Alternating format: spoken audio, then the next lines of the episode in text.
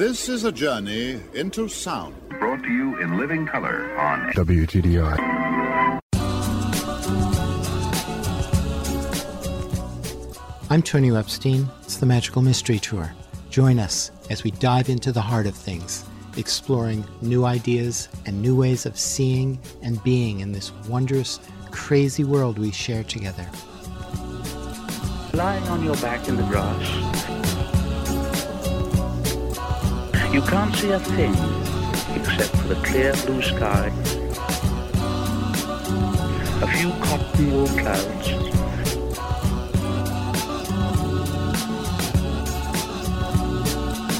higher and higher in the great dome of the sky, filling it with song. Higher and higher,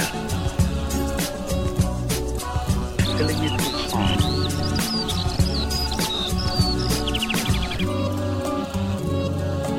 Filling it with song. They sound quite mad, don't they?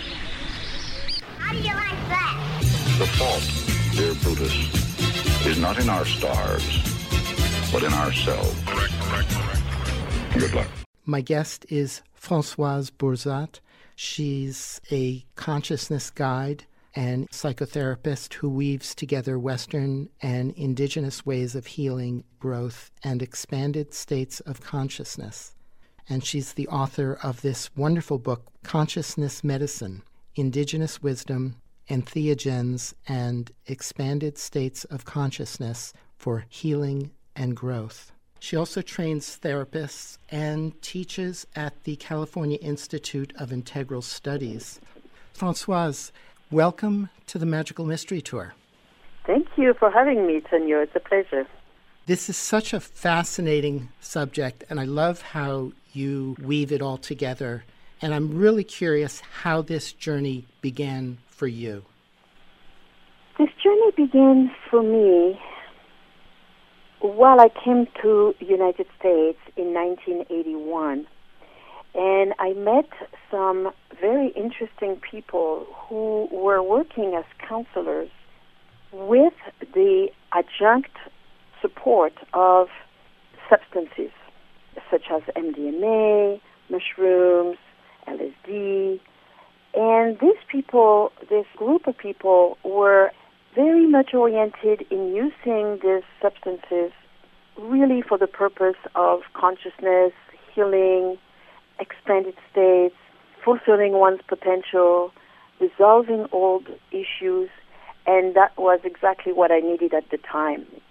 I had been carrying in my memory and in my body and in my heart some very difficult places from my childhood, as well as some intense episodes of my young adult life, and I needed to sort myself out. I was basically disoriented, disoriented and needed some support, and I was determined to do some counseling, some uh, some therapy to receive my to receive some support for my personal work. And when I met these people, it felt like a really good way to deepen this process, and it was done in such a serious and methodical way that I felt confident in the safety and the potential of my uh, healing. And it worked. It worked really well. I, you know, of course, I'm not saying I'm I'm all done and everything is erased forever. We're not talking that way, but it really helped me move forward, and I decided that that was really something I was deeply interested in. Of course, I was able to apprentice and be next to that teacher who was originally my my guide, and later on meet this other woman in Mexico who furthered my understanding of those methods. But the beginning was my own my own seeking, my own healing personally. That sounds very familiar to me. My my journey began the same way. I was very messed up and needed a lot of sorting mm-hmm. out. Mm-hmm. Could you talk about your first teachers and mm-hmm. and how that began?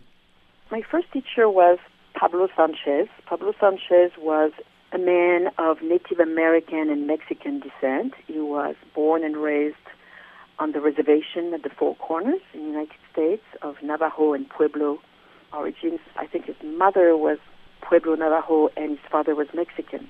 And he was a tribal man of sorts. He had been raised in this culture. He was a photographer. He was an educated man, which was very rare in those circumstances at that time. He was drafted in the army for the Second World War and was the man who was dispatched to document the opening of the concentration camps. And his reporting on those camps really shaped his life, what he wanted to do for the world, what his contribution would be, what his participation into society would be. So he went to school, he became a counselor, he later became a professor of Jungian psychology at San Jose State University. He developed one of the first programs for Chicano-supported education. He was a very political man in his own way at the time. And he had met during his years as a, in his middle age, in his fifties, I guess, he had met this other doctor named Salvador Roquette, who was a Mexican doctor during one of his travels to Mexico. And Salvador had been initiated in the work of sacred mushrooms in the mountain of Mexico and was bridging the psychotherapy process uh, of psychiatry with the ceremony of the mushrooms. And Salvador became really interested in this combination of processes and shared that with Pablo, who himself had some very deep experiences with the peyote traditions and rituals of his tribe. So this collaboration between the two of them led to a very interesting method that Pablo was using during the work he did with me and other people he worked with. Talk a bit about that method. So that method that Pablo originally guided me with was a method that was looking at the past and the original template of one's wounding, and rather than really diving deeply into the psychology of it, he would name it. He would really want to bring a feeling of compassion towards the young person who had survived this ordeal. And then he would really support the expression of the full potential of the person. And he was really very much in the indigenous way, supporting health in the matter of restoring well-being, restoring health. So his method was very oriented into not just a positive outcome or angle, but really supporting the person's true identity and true passion and true potential. So his method was looking at what is blocking the person. What are the blocks inside? What are the fear inside that are preventing this potential from unfolding? And he would invite people to do rituals, to be very connected with the land. He was a tribal man, and he was a man of indigenous roots who had a lot of resonance with the earth and the directions and the elements and the green of nature and the spirit of the forest. That was very much part of his vocabulary. And he would encourage people to interface deeply with nature. And in adjunct to this ongoing support through consultation, he would then invite people to experiences with substances to go deeper into the exploration of their psyche. So we would have weekly consultations, and then whenever he thought was a good time, or the the client thought it was, you know, a good time, there was a dialogue, of course, about this, the client would go into this experience of expanded states with M D M A or with mushrooms. Sometimes it happened in groups, sometimes it happened individually. And then there would be all this follow-up, all this process of integration, which for me has been really the most important aspect of that method, is the way attention was brought into the support of those states that had been opened during the experiences, and really to create a process of empowerment. And Pablo was really good at that. Because he wanted the person to fulfill their potential, he was especially good at empowerment process, and he wanted to make sure that those experiences were well grounded, well rooted into one's life. So the method was ritual preparation, and then this process of the, the expansion of consciousness itself during those rituals and journeys, and then the process of integration. So I'm very curious about the integration process, because I learned and did preparation process and then the many different types of consciousness expanding processes, but I never really got much direction in terms of integration afterwards. I was very fortunate to live in a community where we were all doing this kind of work together, but we didn't really know what we were doing. Yeah. So I'm really curious, talk more about this integration process. Well, you said something interesting, Tonio. You said that in your experience you were sharing, or this work took place in a spirit of community, in community, which is a big aspect of what integration looks like. It's one aspect, but it's a big aspect, because when other people remind you of your experience, or you continue sharing about it, or supporting one another, or offering counsel when you are disoriented afterwards, or, you know, just the presence of other people who have gone through the experience with you, a big part of the integration happens there. And traditionally speaking, those experiences have often been practiced in groups, or at least within a context where the culture supported them, even if some experiences are done in solitary isolation. You know, we know of the Kogi people of Colombia, right? The, the big brothers or the little brothers of Colombia. In order to go through the rite of passage, the young man has to go into a cave and be there by himself, being fed by the people, but alone. And so that process is a solitary process, but the entire community is supporting him. And when he comes out, he will be with other people talking about it, right? So I think that in ind- indigenous setting, the process of this ritual happens within a culture that supports it. Either the process is done individually or in a group. So in my observations over the years of this process and how to best support it, how to best integrate it, I realized that, yes, community is a big factor, but there are so many aspects of this integration that can take place by oneself, with one's personal decision and will and taking charge of one's process, that I decided to, or I created over the years, this model of the holistic model, which is part of this book, which describes different aspects of the human experience. And through this lens of the holistic model, we can look at the preparation phase, we can look at the content of the experience and what aspects of the person it really touches or expands or affects. And then we can look at the holistic model as a lens through which to consider the a process of integration. So I consider integration, it has few steps. It has the returning from the experience, the narrating of the experience, as I say in the book, the return, I call it. So the return is, you know, the narrating, the tracking what took place, and then the guide and journeyer can then decide or create together what would be the best way to support, complete, uh, restore peace, or appease the system, the body, the psyche, after such process. And depending on the read of the experience, the integration is then decided upon. So integration is a whole process of extracting, not in a bad way, but uh, pulling out, teasing out the main thread of an experience and making sure that those threads take hold, right, take root, so to speak, into someone's life, so it can take the shape of continuing a process of being more embodied.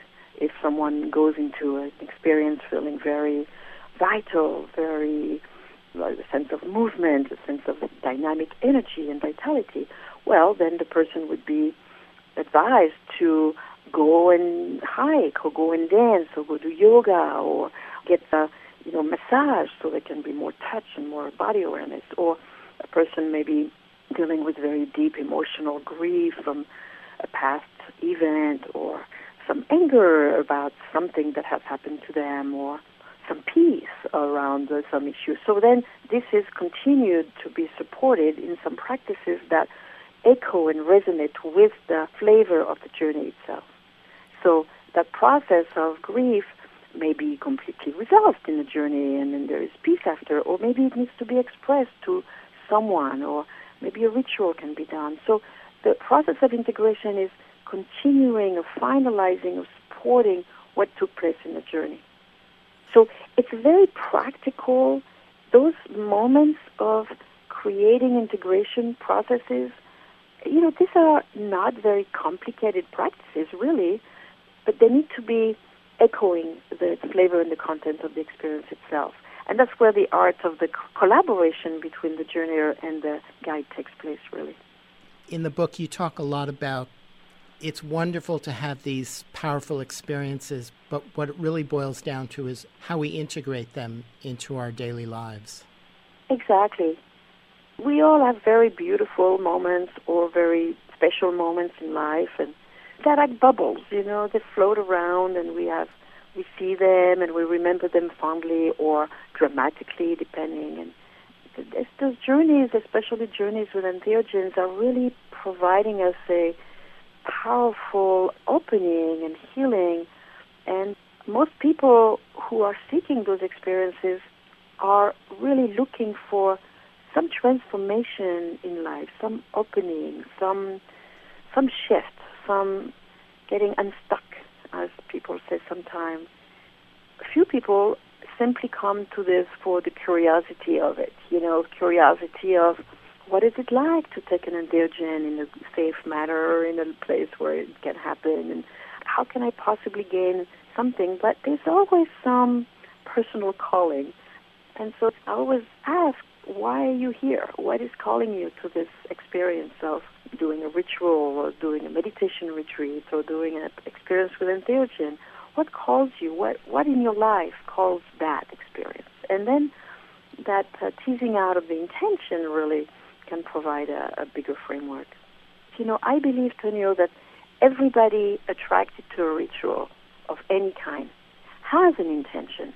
It's just a matter of naming it, of connecting with it. The psyche always pulls towards something, not just by curiosity, there's something deeper.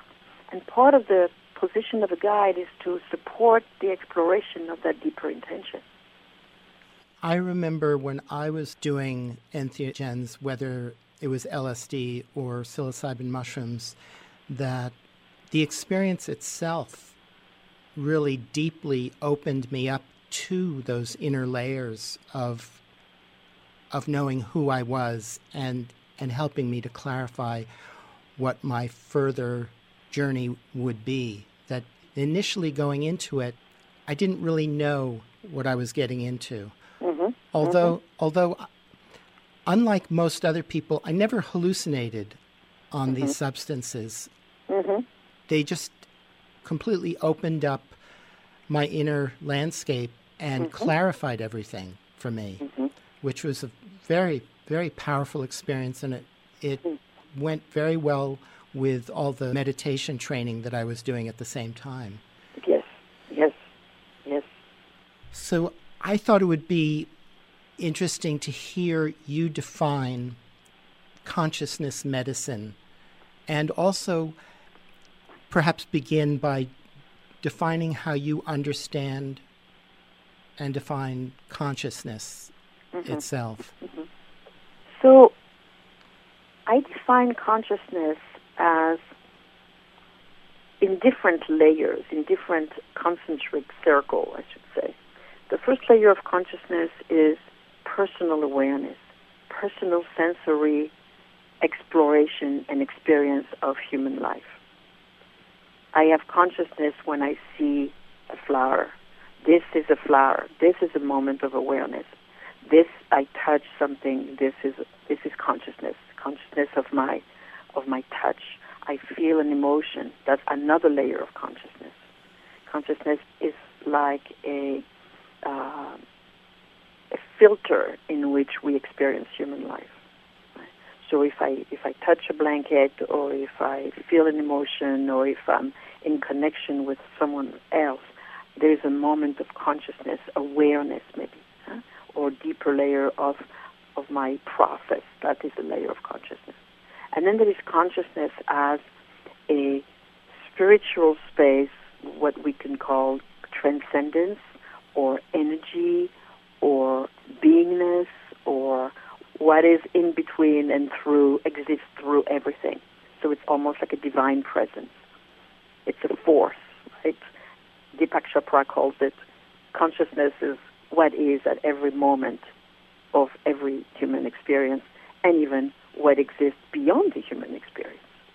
So we can call consciousness something that we can relate to or feel inside, but it's also existing despite us. So it's my definition or multi-layered definition of consciousness. And then when I look at consciousness medicine, I feel like these different layers apply to the way we can, I want to say that politely, but harness consciousness as an experience of healing and growth. Like, I'm aware of my feeling, I'm aware of my sensory experience, I'm aware, or I become more aware of what exists around me and beyond me, and what holds me, what is the source of it all, what is this, this flow, what is this creation. That creates a medicine that heals me. All those different layers of perception and merging with the bigger flow of energy, that creates a healing. So it's a medicine. It's a medicine because it creates healing. And then the consciousness medicine play on the word, so to speak, is that we also using medicine, meaning entheogens or various practices. Medicine is, you know, is a word, but it's used in the entheogenic family to describe the product that we are consuming, right? So the medicine is also bringing us to consciousness. It also allows us to connect with those bigger concepts of what is, what exists around us, and what creates consciousness, or how do we touch consciousness, or how are we human beings able to perceive what consciousness is on these different layers of awareness, presence, and then the bigger picture of consciousness. So you're talking about what we may experience as a as a kind of paradox of sensing our own personal experience of consciousness, and then these psychedelic substances or plant medicines can actually help us expand beyond our own individual sense of consciousness to directly experience what's beyond us and beyond what we can conceive of. That's right. So there's a, an inner and outer, not just a balancing, but like a, a breaking down of, of the barriers that, that create that sense of separation. Exactly, exactly. And that's a big piece of what entheogens are really leading us to understand is the non-separation, is that when we are in a space that Stan Grof would call transpersonal, meaning it's not a personal space anymore. It transcends the personal, beyond the personal, it's beyond the ego and the identity of each other's. When we transcend that, where do we go? What is that space that is not my individual self? What is that space that is not my history and my identity and my past and my culture? What is the, who am I? What do I belong to if I'm not incarnate? And if I'm not in this body, having this life and this family and this, you know, this reality here in the concrete world. And this aspect and access of consciousness is really what entheogens really help us connect with, and in turn that dimension really informs our everyday life, our incarnation, our choice to incarnate. So this is a, a two-way street, so to speak, yeah. And when you talk about incarnating, in a sense, we're continually incarnating in each moment, aren't we? Absolutely. Every moment is a new experience. Every moment is a new feeling. Every moment is a mystery and a discovery. And that's what this work really helps us connect with, the, the magical and incredible beauty and, you know, massive moment of creation that each moment really is, and that we are able to be present with. I mean, where my eyes land at every moment is a possibility of wonder and awe and resonance with what I'm looking at. Mm-hmm. So uh, what I'm feeling is a moment of my heart opening and, and my emotion being here and my gratitude for what I'm able to experience in this human form. Yes, every moment is a real magnificent creation. So there's a question that I'm curious to ask your thoughts about. You've experienced natural plant entheogens, and you've also experienced synthetic entheogens. From my experience, they all have tremendous power and tremendous spiritual power. Are there any meaningful distinctions for you in the use of them and the power that they have, the, the spiritual presence that they have? Yes. You know, when I started my work with Pablo, of course, there were all this combination of various materials that were being explored at that time, and I was able to have the opportunity to work with, like I said, some M D M A and L S D, and, you know, we know how potent they are, and we know now with the research how potent such material can be for human healing, so we are for sure validating and supporting whatever is in, in unfolding now as far as uh, access to some of those materials. In my long-term relationship with the mushrooms, which has been my, uh, you know, over twenty years of of immersing myself in a culture that is centered around that material, that fungi, what has been important for me to feel is that, and to then meditate on or have sort of a, explorations within those journeys with the mushroom and understanding what is particular to those materials that are organic versus the ones that are synthetic. And I feel like even though everything is created, even though M D M A, L S D, or the materials are created by human beings, they are created by the power of the mind and the imagination and, and innovation, which is really an organic process in and of itself. I feel like the material itself, when it comes from the earth, carries the message of the planet and is rooted in the wisdom of this great organism that we call Earth that informs us of a specific aspect of what vitality, what life, and what connectedness is really about. And I feel that that is a message powerfully carried with organic material. It is true, I remember it is true, and we know that, that M D M A creates a great sense of connectedness with other human beings. It creates a healing in terms of vitality and heart and love, and people have reported a wonderful release of trauma and returning to a place of ease. So I am for sure acknowledging the, the validity of the healing of those medicines, but everything that grows from the earth carries something of the earth. And I think as a society, it's really important for us to remember that and learn from that and absorb those layers of teaching. I also find it fascinating how psilocybin mushrooms emerged into the realm of Western awareness roughly around the same time that Albert Hoffman discovered L S D. Yeah. And it, this all happened after World War Two and the dropping of the atomic bomb. To me, it seems as though a living intelligence was responding to a need. I remember Albert Einstein talking about the danger of the atomic bomb, that our technology is evolving much faster than our ability to handle it responsibly.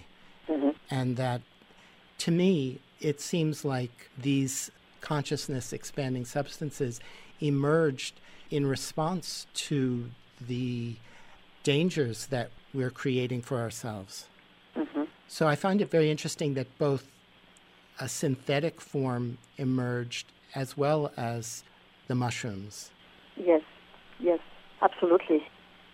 I mean, I, I have had this, I don't know, vision or, well, I don't know what to call it, you know, download, I don't know exactly, transmission, I'm, I'm not quite sure what to call it without sounding a little new agey, but I have had this teaching, I should say, that came to me that the mycelial intelligence of this organism of the mushroom is really not just a physical mycelium intelligence, but rather an energetic and quantic mycelial intelligence that perceives and what information needs to circulate and what needs to be made visible and where and when. And that's the principle and active, energetic ingredients of what mushrooms are about. And I mean, it's just, it is uncanny to imagine that for five hundred years, or many, many, many years, but I mean, since the Spaniards came, you know, in Mexico, that the mushroom would have been kept quiet until the time was right to come out. At the time, there was a need for it. You know, I think we are all messengers and carriers of the mycelial intelligence on the planet, I feel. Wait a minute, you just said that you think that we're all carriers and messengers of mycelial intelligence? Yes. Talk more about that, please. Well, you know, mycelium intelligence is the oldest organism on this planet. This is where the creations come from. Everything was first a bacteria. Everything was first a fungi. The intelligence of this organism is the source of everything that is created on this planet. And it has an intelligence that we don't really understand, even though we look at it and study it and observe it. It has an intelligence that rules, and not rules in an authoritarian way, but that monitors what is going on on this planet, I believe. So we are walking on mycelial bodies everywhere we walk in nature. We are constantly surrounded by molds of many kinds. We are constantly in a space where the fungi, in whatever forms they have, are present in our body, in our surrounding. And we are carriers. We are absorbing an intelligence that we don't even understand or perceive, that is managing the entire planet. The entire communication between everything is taking place through mycelial intelligence and the natural world, as Paul Stamets very eloquently describes. Mm-hmm. And I am grateful to feel that there is a force that is guiding me and guiding the way I move in the world, or what inspires me, or what is the path that is laid before me. And I really trust that it is the expression of a mycelial intelligence to which I am a servant of. It's fascinating how adaptable fungi are to the environment. And it strikes me that, much in line with what you're saying, that this mycelial consciousness is something that's far greater than than our own personal sense of consciousness, despite our cultural arrogance. Yes. Yes, and if we look and lean onto that consciousness of the mycelial and fungi intelligence, we can really learn and feel safer because of its wisdom in modulating and monitoring and filtering and composting and making things right. It's not a destructor, and it's not rampant, and it's just doing the right thing at the right time at the right place. And if we lean on that intelligence for what's going on around, I mean, now it's very disturbed on the planet, of course. The planet is not maybe making enough, you know, it's hard for the mycelium to do its job in the current situation of how the land is treated. But the intelligence of the mycelium, like I said, it's organic and it's quantic. It transcends even the organic aspect of itself. Mm-hmm. At this point, humanity needs some serious guidance. I agree. I agree. And, you know, in observing what is taking place, at least here in California, but also in other places in the world, the relaxing mentality around psychedelics or sacred substances, or even method of opening consciousness, has been unfolding. You know, meditation was not even thought of a few decades ago, and now it's included in the mainstream healthcare. Acupuncture, or relaxation techniques, or expressive arts, or all kinds of dance forms and rituals have been a lot more integrated into the Western industrialized world. Huh? Of course, those are maybe very alive in Indigenous and First Nation cultures, but we have been more exposed to those modalities. And psychedelics right now is going through a renaissance, as uh, some people call it. The interest is reawakened, and some people have worked diligently for that. certainly, and there is also a, the mentalities are changing, and I think there's more interest and more curiosity towards various psychedelic substances that are have great potential for society and for healing. If you're just joining us, my guest is Françoise Bourzat. She's a consciousness guide who weaves together Western and indigenous ways of healing and growth. And she's the author of this wonderful book we've been talking about, Consciousness Medicine, Indigenous Wisdom, Entheogens, and Expanded States of Consciousness for Healing and Growth. And this is the Magical Mystery Tour. You were introduced to a Mazatec woman in Mexico named Julieta Casimiro, and you've been studying and apprenticing with her for twenty years? Yes. Mm-hmm. Could you talk about how you met Julieta and your experience of immersing yourself in that culture and the way they see the mushrooms and how the mushrooms fit into their lives? Mm-hmm. I was introduced to Julieta by a man I met during a vacation in Mexico. Uh, I was in the Yucatan Peninsula and was in a little hotel that was held by this wonderful man who had known a little bit about my interest in these methods and my work with Pablo previously. And he had a great connection with Julieta and the town where she lived. And he thought it would be a good idea for her and I to meet. He felt there was a destiny that her and I should be meeting. He had this intuition. And so he took me to Julieta and announced my visit to her. She knew him very well. He had lived there for ten years.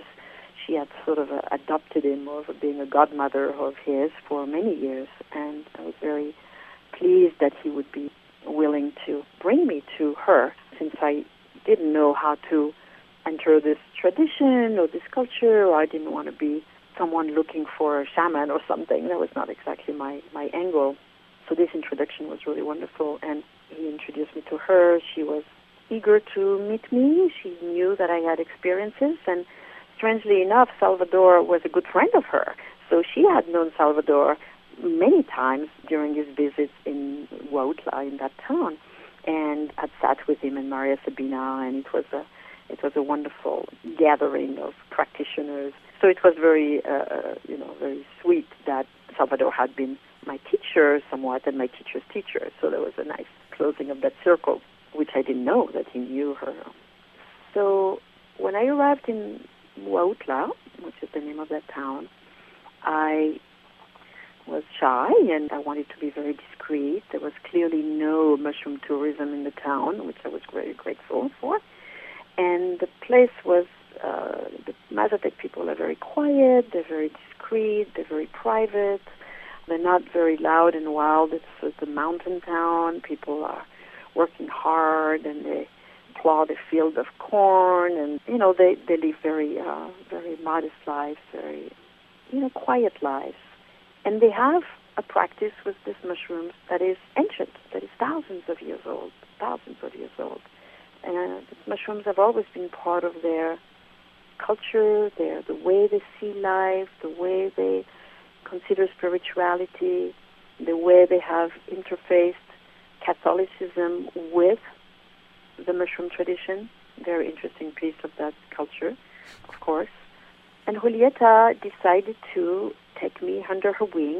At the time when I went to visit her and started to return to her village, none of her daughters had really been ready to continue her work, so she had somehow decided to teach me. I just kind of appeared miraculously in there, and she just, we loved each other very much. We were kind of similar, and somehow she was very close to my mother's birthday. They were very similar, very familiar, so it was wonderful. And she uh, started to really teach me and talk to me and take me around the town and kind of uh, take me on.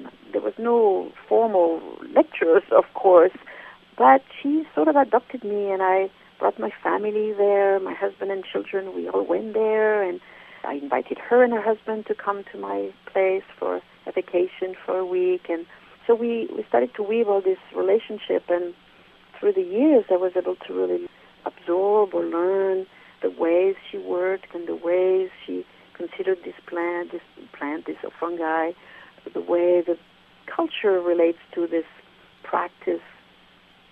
It was very interesting for me to realize that the, the spiritual construct of the church, the, the Catholic religion, was in fact very much woven with this practice of the mushroom. The priests there consume mushrooms.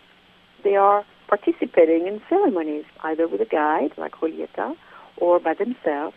They are very curious and very open to the mystery of the mushroom and how pertinent it is with the message of the church, on a spiritual level, not on a religious level.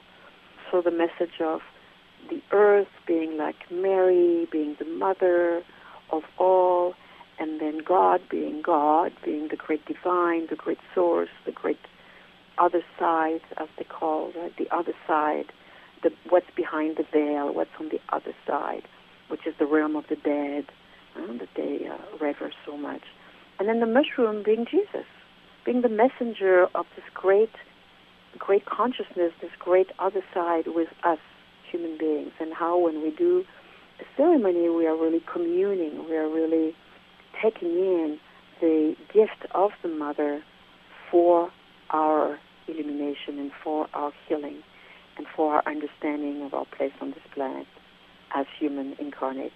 We are spirit made matter. We are translated spirit into the flesh. And so the mushroom gives us a teaching on how to be human beings, how to be messengers of the divine ourselves. And that overlap is fascinating for me, and the great teaching of the Mazatec, really. I'm amazed by that, that Catholic priests actually participate in that, we're, we're open to that. And were these the local Catholic yes. priests, or, or were they were they imported in from outside? Either, either one. And they were all open. That that's that's mind-blowing. Yeah. They realized that to understand the congregation, they have to understand them. They have to understand this culture. And they are curious, and they are surrounded by this mushroom consciousness that calls them to explore and experiment. And and once they are there in the mushroom space, they understand. I mean, they understand that mushrooms has no religion, and that the message of Christ is a messenger of consciousness and peace and really solidarity and love. And then they can talk about it to the congregation in a way that is embodied with that experience that they had previously with the mushroom. And the people listen, and they believe him, because now he's one of them. Mm-hmm. So that, that message is radical. There is a young man who made a movie called The Little Saints. Very interesting movie, The Little Saints, because in Mexico the mushrooms are called Niños Santos, the holy children, the little saints. And in that movie, there is an interview. I don't remember if it's in the movie or as a clip that goes with the website announcing the movie. There is a priest named Jose Luis, whom I knew very well. He retired since then. And Jose Luis is interviewed by the movie maker in the pertinence of mushrooms in Wautla and within the Catholic Church. It's a very beautiful interview of this priest talking about the pertinence of mushrooms in that configuration of the Catholic Church. It's very beautiful. I love the way it was so fluid, the understanding of, of the embodiment of the spirit, whether it's the mushrooms or Jesus or the Virgin of Guadalupe. That's right.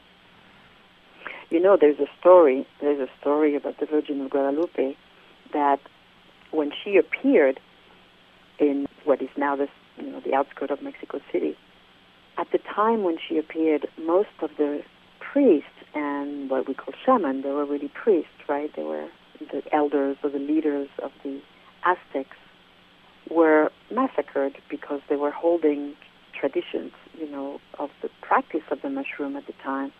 That was considered heretic. That was considered the works of the devil by the Spaniards. So the Virgin of Guadalupe appeared at a place that is Tepeyac, which is where all the Aztecs used to do their rituals to the earth goddess, who was called Coatlicue. And when she appeared, all the indigenous people saw themselves in her. And when they saw themselves in her, she was a dark-skinned virgin woman with a cloth, just like the women were at the time, and the same, you know, clothing, they realized that they were protected. And missionaries and the Catholic Church stopped killing the priests because all the indigenous people converted. And Guadalupe, by her presence, stopped the eradication of the mushroom work. That's such a fascinating, fascinating story. And on her dress is the symbol of the mushroom. So it's it's a fascinating, it's a fascinating story. Yes. The entire presence of the mushroom in Mexico is really, I mean, there are other substances like peyote, and there's a great tradition of the rituals, of course. But here we're talking about the mushrooms for this moment, and the presence of Guadalupe and her role into sustaining and salvaging the presence of the mushroom tradition. Very interesting. You've also experienced ayahuasca, and I'm curious why you have chosen to focus on using the mushrooms. Well, the mushroom called me. Uh-huh. The mushroom called me, and the mushroom was the source of my beginning of exploration with consciousness, and, you know, I felt very, very resonant with the mushroom. My co-author, Christina, is quite experienced in the tradition of ayahuasca during her many travels through South America and going on retreats and various dietas there, and she might be able to really shed some light into that practice and that beautiful tradition.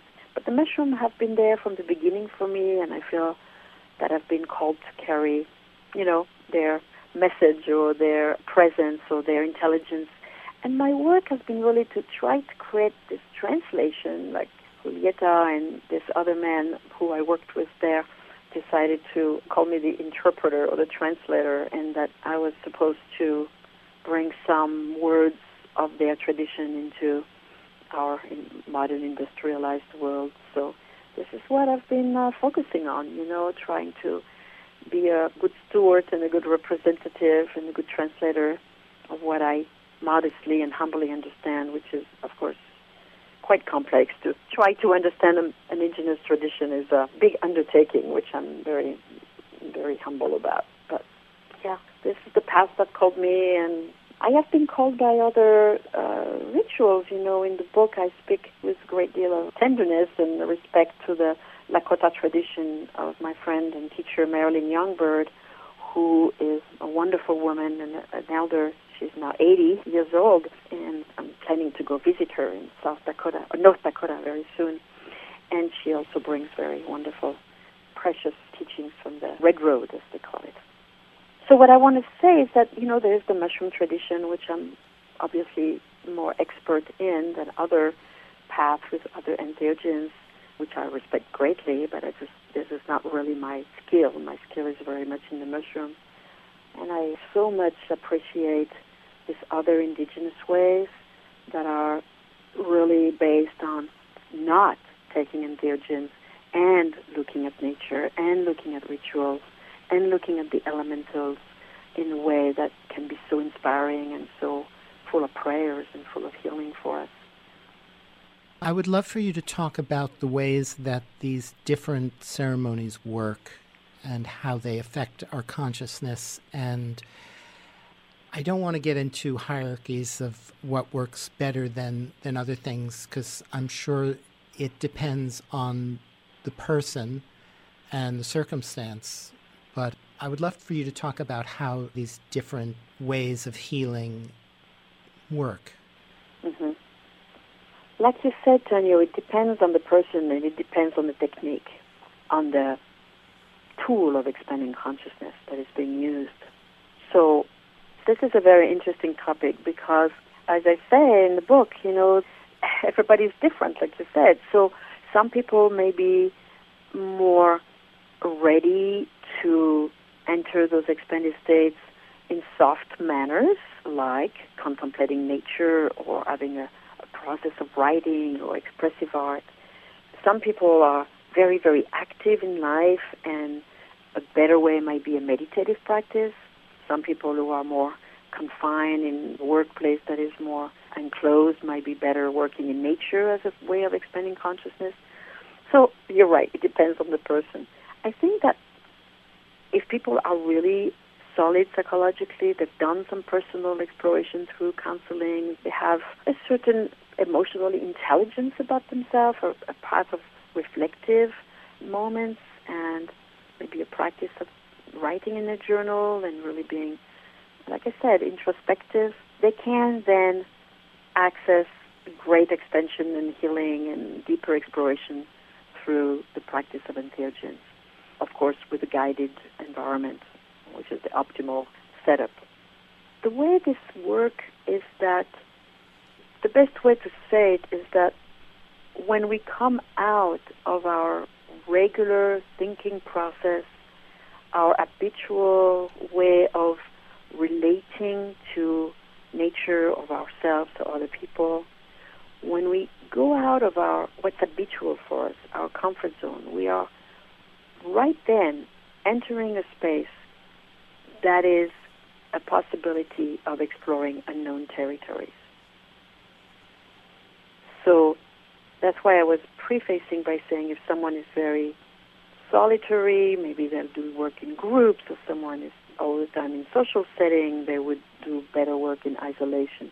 So getting out of comfort zone, getting out of environments that are familiar and habitual, creates right there a context for which the psyche will be exploring new zones, new areas. The techniques are accessing different depths. And I want to say that also, I've been myself in processes. I mean, of course, I'm, I have a pretty familiar access to my deeper self, but I've been in groups where people are in front of their painting and they paint for four or five hours, and I've seen great, great moments happening there. I've seen people with the color, with their paint, with themselves on the paper that were highly, highly transformational, with a good teacher who was supporting their unraveling, their process, and that was highly, highly transformative, totally an expression of their unconscious self right there in front of them, and a liberation and a empowerment process that is quite similar to what can happen in mushroom ceremony. And I've seen people doing, you know, dance like a five rhythm or an ecstatic dance, or, you know, moments where in, in a group people let their power of the group carry them into a place of movement that they wouldn't know was available to them. And the power of community and shared experience can take them into a deep, transformative and releasing and liberating moment of understanding their emotion and liberating the body and feeling in sync with a group of people. That can be totally an altered state of consciousness. That can totally create a, a field of expanded state.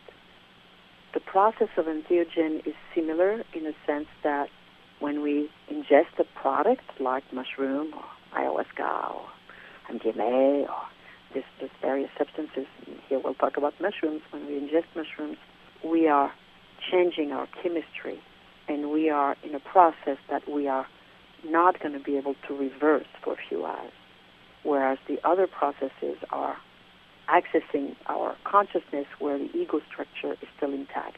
And at any moment where we feel overwhelmed, we can stop, we can walk out, we can sit down, we can talk to someone, we can regroup, we can shift gear. Whereas in a ceremony with a mushroom, we are on the journey for the duration of the effect of the material itself in its chemical aspect. So part of the challenge with entheogen is that this is a commitment for the duration of the journey that we cannot really reverse. Now, when the mushroom takes effect, what's happening is that the construct of our ego really relaxes. The relationship with our mind changes. The relationship with our emotion expands. The relationship with our physical self and sensory perception gets changed, altered, and our visionary field transforms to a sense of fantastic visions or dreamlike experiences that are visual, where things are inhabitual or fantastic or mi- mythical or mystical, and the boundaries of our personal ego self melt in some way, to whichever extent, of course, but they're softened, they're less rigid, less constructed, and our habitual pattern of, of contraction and critical self gets released. So we have access to a deeper sense of who we really are. Now, what we really are sometimes is a layer of memory that has been buried in the recess of our psyches. It can be a greater connection with the planet, which we haven't felt before. It can be confronting our absence of integrity and our addictive patterns and our way we mistreat other people. So my teacher used to call it the light of truth, meaning we are really confronting what is inhabiting our psyches, our bodies, and our relationships. So this is a process of looking at the truth of what's taking place inside. That's actually what goes on with all of these approaches if we are willing to be deeply honest and present. Absolutely. And that's really why I wanted to emphasize in my book that these experiences are not necessarily and exclusively reserved for entheogens and psychedelics and substances. If I go and sit in the woods by myself for an entire day, I'm going to be accessing spaces in myself that are going to be very complex, very rich, very confronting, and very liberating. I may cry, I may be bored, I may be in the place of wonder, I may be reminiscing, I may be accessing a great sense of passion and vision for my life, I may be connecting with the love I have for my children or my friends. All this becomes available if we have an intention, if we are preparing for the ritual, and if we are present to the many layers of the experience that are opening during those experiences. Absolutely. This is why the expanded states of consciousness, in and of themselves, whatever the technique is used, are fundamentally healing, fundamentally a great sense of growth and awareness and fulfilling our potential, like Pablo used to say. I remember doing a ritual before a journey one day. He asked me to go, and, and I think I described it in the book, in fact. He told me, go out in the yard. He had a little house in the East Bay, California, in Oakland. And he said, go get a stick and bring it back. I brought it back, that little stick. And he said to me, by breaking this stick, you enter an exploration that will never end. You make yourself a commitment to grow, to heal, and to fulfill your potential. And I remember breaking that stick and feeling the power of that ritual. And to this day, the stick is in my little pouch on my shelf because it means so much to me. And that little ritual was sufficient. I mean, I didn't even, I mean, of course, I had a journey after and everything was really prepared for me for deeper exploration.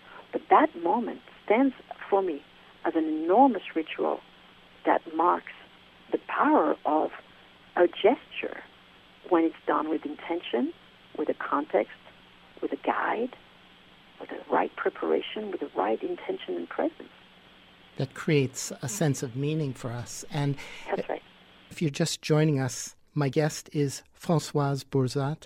She's a consciousness guide who weaves together Western and indigenous ways of healing and growth. And she's the author of this wonderful book we've been talking about, Consciousness Medicine, Indigenous Wisdom, Entheogens, and Expanded States of Consciousness for Healing and Growth. And this is the Magical Mystery Tour on W G D R Plainfield and W G D H Hardwick, Goddard College Community Radio. It reminds me that these methods of achieving, well, particularly the radical methods, the, the entheogenic methods of achieving expanded states of consciousness, that's really just a tool to alter our perspective, to expand our perspective, to to shift our old ways of seeing and perhaps break up old patterns or or open us up to to seeing things in fresh new ways. That it's it's not, because we have a tendency to glorify experiences mm-hmm. in this culture. Yes. Well, the, the culture is sort of geared into consuming. Yes. Con- consuming experiences and glorifying experiences, whereas in fact the experience is us. Mm-hmm. You know, the experience is, is a marriage between a human being and an intention that is manifested into a, a ritual. So we ought to own, not in a possessive way, but we ought to own the power of intention and the power of our intention. That we ought to know the power of meaning and intention in what we do. And that is less about the experience itself, but what we make of it and how present we are for its gifts and teachings. Right now, there's a great deal of curiosity towards experiences, especially with entheogens. That is a little bit alarming. People, you know, want to try it for the sake of curiosity. Like I said earlier, I think fundamentally there is a deeper intention, and this is part of the the work is to tease out why they want to do what they want to do. But yeah, things are focused on the experience itself rather than the person having the experience. Yeah, it's like a form of spiritual materialism. Right. Instead right. of actually immersing ourselves in the direct experience. Mm-hmm. Mm-hmm. Mm-hmm. And your teacher, Julieta, said something really beautiful about the mushrooms. She said it's nature that does the healing, that she who births the sacred mushrooms as medicine for the humans is the true healer. Yes, yes. She was a very, uh, she passed away last summer, so she's no longer with us in this plane. But she was a woman of great modesty and a great power, which makes a great teacher. Mm-hmm. She was uh, very humble, very much of the land. She was a farmer. She grew her food. She walked the path in the mountains. She knew the herbs that healed many things. And for her, the mushroom were one of the plants that heal the heart and the spirit and reminds us of who we are, but it was a message of the earth, really. She said to me, it doesn't matter what's in the plate, meaning you can do ayahuasca, you can do mushrooms, you can do peyote, you can do different things. She was aware of the different traditions that are offered on this planet with sacred plants and fungi. She's aware of it. And she said, at the end of the day, it doesn't matter what's in the plate. It's all about the earth anyway. And nature is such a great model for the experience of being fully present. That's right. Under any and all circumstances, which is essentially the lesson that we're, that I think we all have to come to terms with in our lives. We all have traumas and challenges in our lives that we have to work through, and to to learn the art of of just being fully present with whatever is in our lives. Right. Yes, I believe that nature is a is a great teacher in the ways of of beauty, of mightiness, of destruction, right? I mean, the, the earth goddess is, is one of the goddesses of, of the great feminine, and with Kali and Durga and other uh, goddesses that are uh, very mighty. You know, the uh, the original Guadalupe, as I said earlier, is called Coatlicue. Uh, and the thing is, the Spaniards didn't know how to say Coatlicue, so they called it Guadalupe.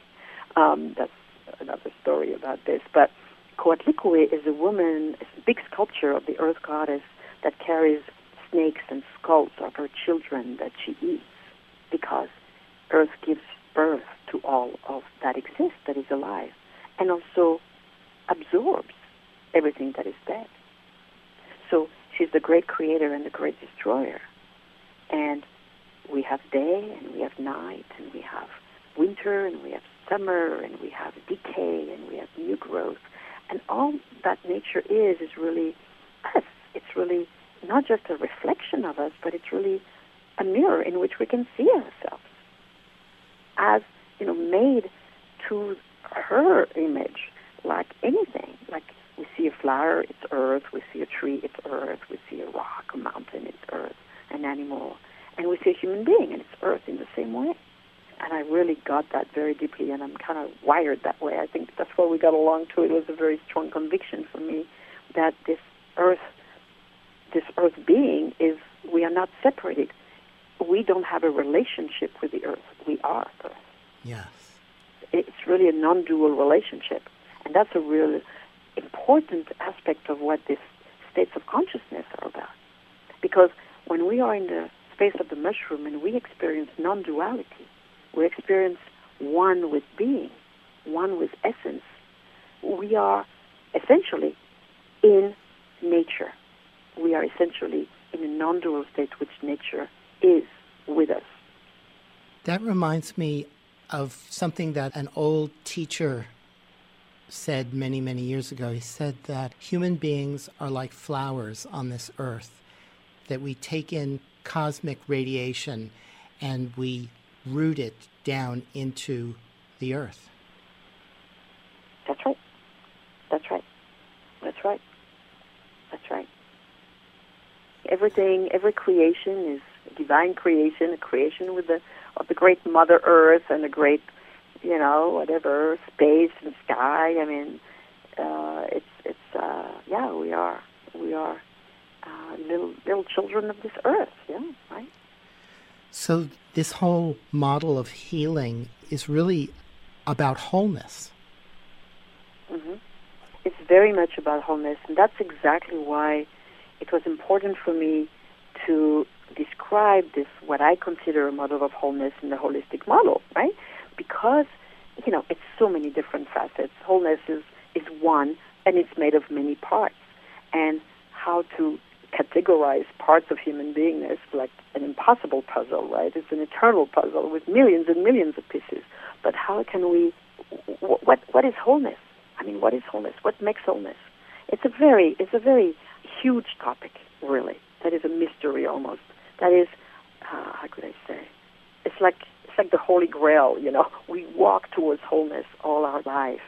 You know, there's always something that we're doing that's possibly a little bit out of of our full organic self, right? We are not treating ourselves well, we are stressing out. But the wholeness model is something we we are and we seek both. So the theory that we are perfect, everything is perfect every moment. You know, we do our best, we are perfect. And we know that we are constantly walking this fine line between being a spiritual being and being a human being, right? And so we are constantly facing decision-making and mind construct and cultural oppressions and, and our past and our belief system of our memory bank. So we are constantly trying to liberate ourselves, right? Or to free ourselves from these constructs to experience this, the best of the, of the natural world, the way we see it around us, which is wonderful inspiration. And transcend any sense of or fixation upon the ways that we may be broken or not fully functional. Right, right. Well, that's the thing. As we face ourselves inside during these journeys of deep introspection, uh, whatever, whatever skill we use, we are confronted with our greatness, our great light, and our shadow. And the point of these journeys is to have compassion for the places in us that are struggling. And that is perfection. The point of this journey is not to get perfect. The point of this journey is, is to accept and have compassion for our struggle while working towards more balance in our life. So it's both a process of acceptance and a process of attentiveness to what we need to create a more balanced and whole life. It's a paradox, but this is what I'm trying to express. And that reminds me of a couple of things. In this process, particularly with mushrooms or entheogens, it opens up these shadow areas of ourself that we normally keep hidden or buried. And the work seems to be to find a way to embrace it all in a kind of wholeness. And I remember when I would do mushrooms, the beginning part of the journey was very challenging. I would have this image, kind of visceral feeling and imagery of hitting a wall and then having to go down underground. And that was the first part of the journey, and it was very uncomfortable, and it reminded me of the notion, the mythological journey into the underworld. Yes. And that's like the first step of bringing together the unconscious and our consciousness. And that's right. That's right. That's tricky work. And I can understand why it would be so valuable to have a good guide assist us in that process.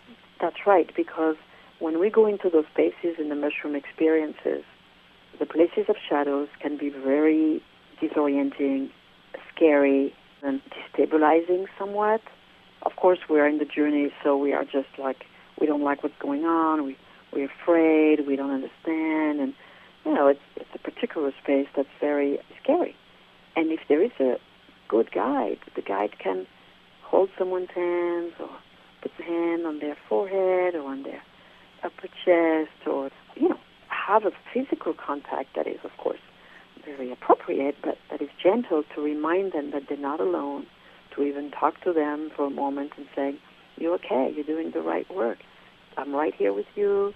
You can do this. I'm by your side. You know, it just reassures the explorer, right? Be a presence for courage, right? For courage. It's the hero's journey here, right? We're mm. talking about going into the descent and of the psyche, of the, the caves where there's darkness and there is memories of difficult emotions. And this is part of the light of truth, as Julieta would say, and the light of understanding, the light of truth. We shine lights with these mushrooms into corners of ourselves that we didn't know were there, right? And some of them are frightening when they go into shadow material, and some of them are beautiful. So I've seen some people shining light in places in ourselves that was full of tenderness and full of beauty and full of sweetness, and they didn't know they had them. They were big macho guys, and then they found themselves in the sweet, tender spot. And that was their shadow. That was their unseen places, and it was beautiful too. So the light of truth shines in places that are unseen, and they may be dark and difficult, and they may be dark and beautiful. Mm-hmm. Yeah. That also reminds me of a long time ago when I was doing these entheogens, particularly L S D, at the end of the trip when I realized that I was about to come down, I would ask for something that I could bring back, that I would be able to remember. And every time I received the same message. It was a very gentle, loving voice telling me to just relax. Mm-hmm. Mm-hmm. Exactly. Exactly. Yeah. And that, I think, was because I was young and I was feeling kind of desperate to heal. And so it was hard for me to let go of that desire to change and to heal and to grow and to be patient. Mm-hmm. Mm-hmm.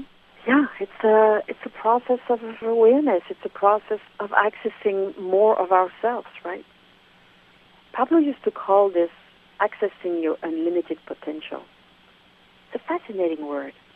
Like the potential is, is, is unlimited. You know, we, we think, okay, I'm good here. I love myself. You know, I, I'm better at this, or I accept this in myself. And yet the process is unlimited, which doesn't mean we're never good enough. It just means we can keep deepening, and we can keep uncovering, and we can keep growing and expanding and exploring and expressing ourselves in the way that we live this life. And that's really an amazing human adventure. That's the sense that I've carried through since my childhood. I've always had the sense that there was literally infinite possibility. Yes. I think as children, we are a lot more innocent and a lot more curious and a lot more in awe of the potential, although some of us are more wounded, and there might be some places that are not allowing this kind of wonder and curiosity, of course.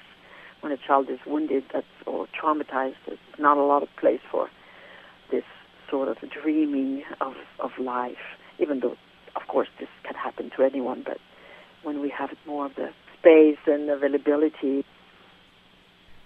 One thing that I found really interesting about your holistic model for a balanced life was that you added the elements of community and environment to the notion of body, mind, and spirit. Mm-hmm. And those are things that we rarely consider in our culture. That's right. I felt that the notion of body, mind, spirit was pretty well acquired and assimilated into the mainstream thinking of health and psychological health and physical health.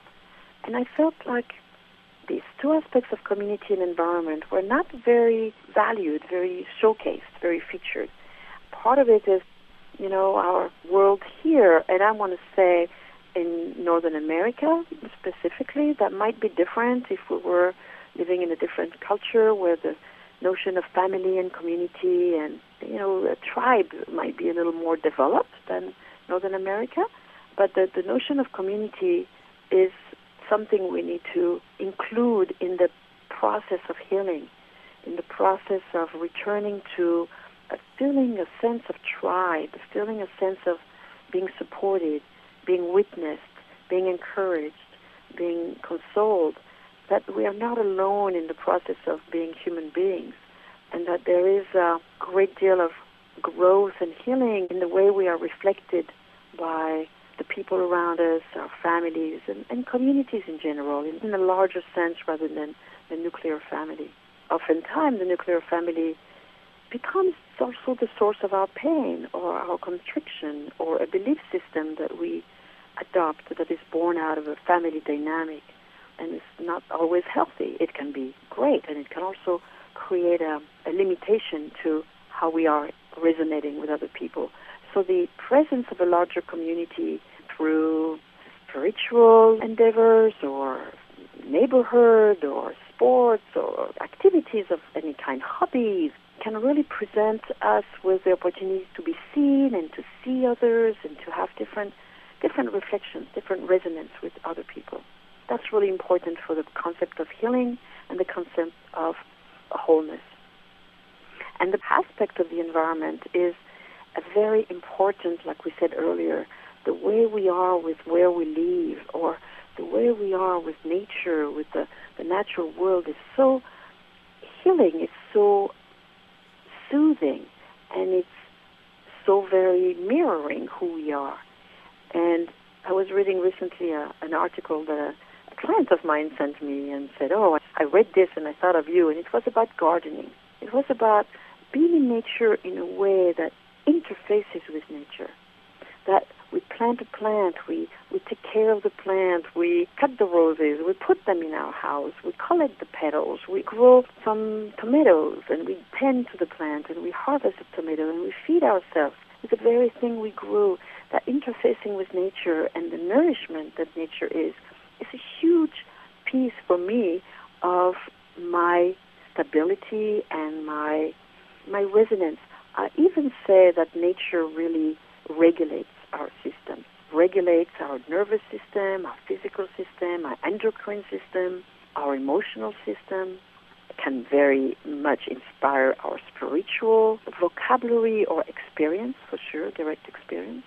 So the presence of nature and the way we interface with nature, the way we interface with our environment where we live, is such an important piece of health and of well-being and of wholeness. So it was important for me to add those aspects.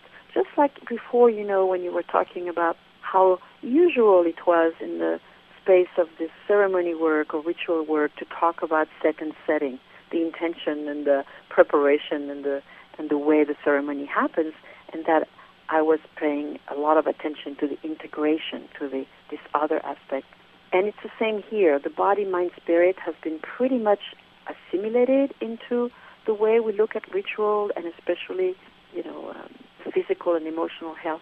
And the process of integrating environment and community is a really big piece of creating wholeness, I believe. And then there's the elements of wisdom, creativity, and love into the process, or infusing those qualities. And you share a wonderful quote in the book from Nisargadatta, who says, "When I see that I am nothing, that is wisdom. When I see that I am everything, that is love. Between these two, my life moves." That's right.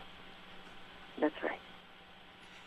And that's such a creative way of understanding and experiencing that kind of apparent paradox. Right. Right. Absolutely. You know, it was such a powerful process for me to dive deeper into this distinctions or these qualities of this model, because the model itself, the five-aspect model, is very valid and is very fruitful and useful and, and a good uh, roadmap, but it's nothing unless there are qualities into it. It's mechanical. It's, it can be very much an inventory of this and that and the other, but then we have all these qualities and the wisdom to, to look, to see, the awareness, the clarity, right? The, the clarity, the the seeing the truth, right? And then there is the creativity with it. What do we do with what we know? Huh? What do we do with what we know? So Feldenkrais had this wonderful quote that I almost put, I don't know if it's in the book, I forgot, but it says, "You cannot change what you're doing until you know what you're doing." So, you know, you have to know what you do. You have to have clarity. And then you have the creativity of changing, of modifying, of adding, of expanding, of exploring different territories that are less developed. And that the process of creativity is very, very beautiful, but it has to be also in the space of love, because we have to have affection, we have to have tenderness to what, what we're doing and the way we see ourselves. Otherwise, everything is becoming a, a job, a work, is devoid of affection and of heart. So I think these qualities are very essential to not only the sense of sweet attention we put to ourselves, but to the efficacy of the model. Because the model is not going to work unless we have this creativity, unless we have this clarity, and unless we have this tenderness, this love. Otherwise, it's going to be dry, and it's going to be feeling like a, a military drill, and it's not going to be very fun to observe our life and not have all these qualities that infuse this observation. And it seems to me that the qualities of wisdom and creativity are what lead us to the full experience of love, you know, beyond these romantic notions or personalized notions of love. Mm-hmm. Yes, yes. Because the moment we look at our lives, of course, some of us, you know, can look at our lives with a very high critical mind. You know, it's the chicken and the egg here.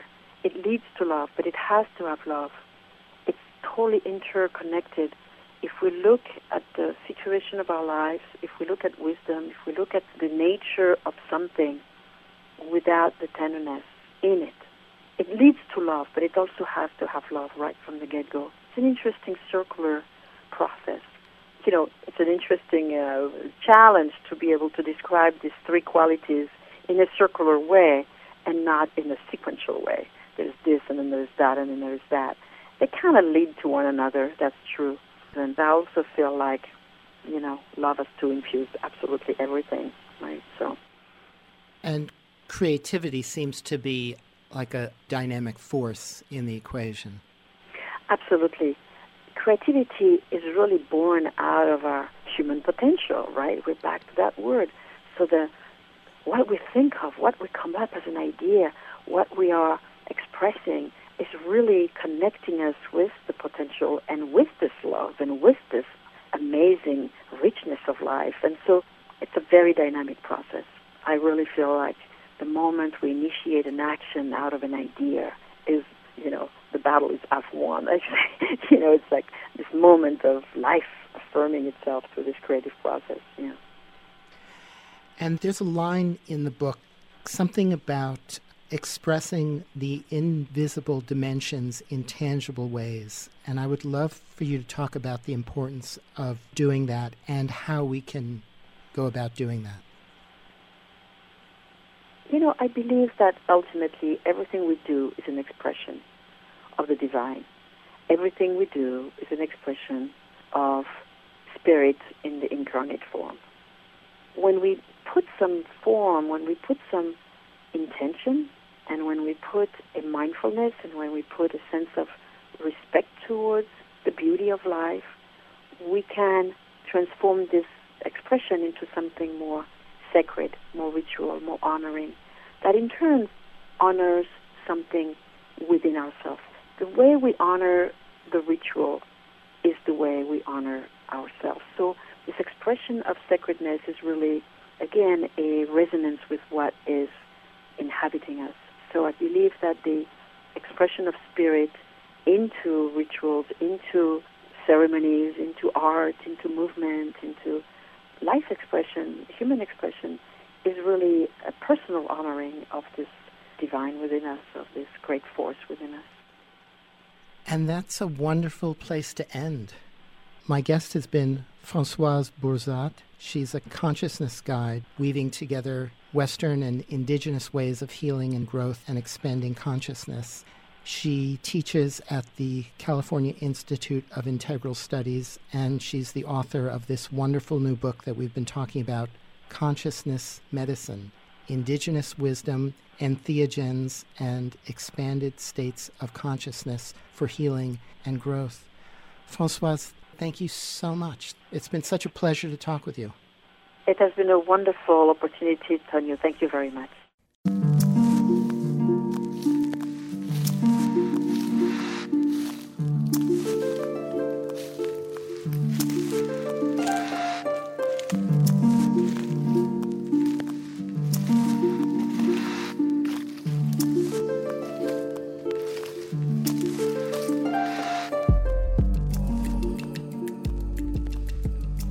And that's it for this Magical Mystery Tour. Thank you so much for listening.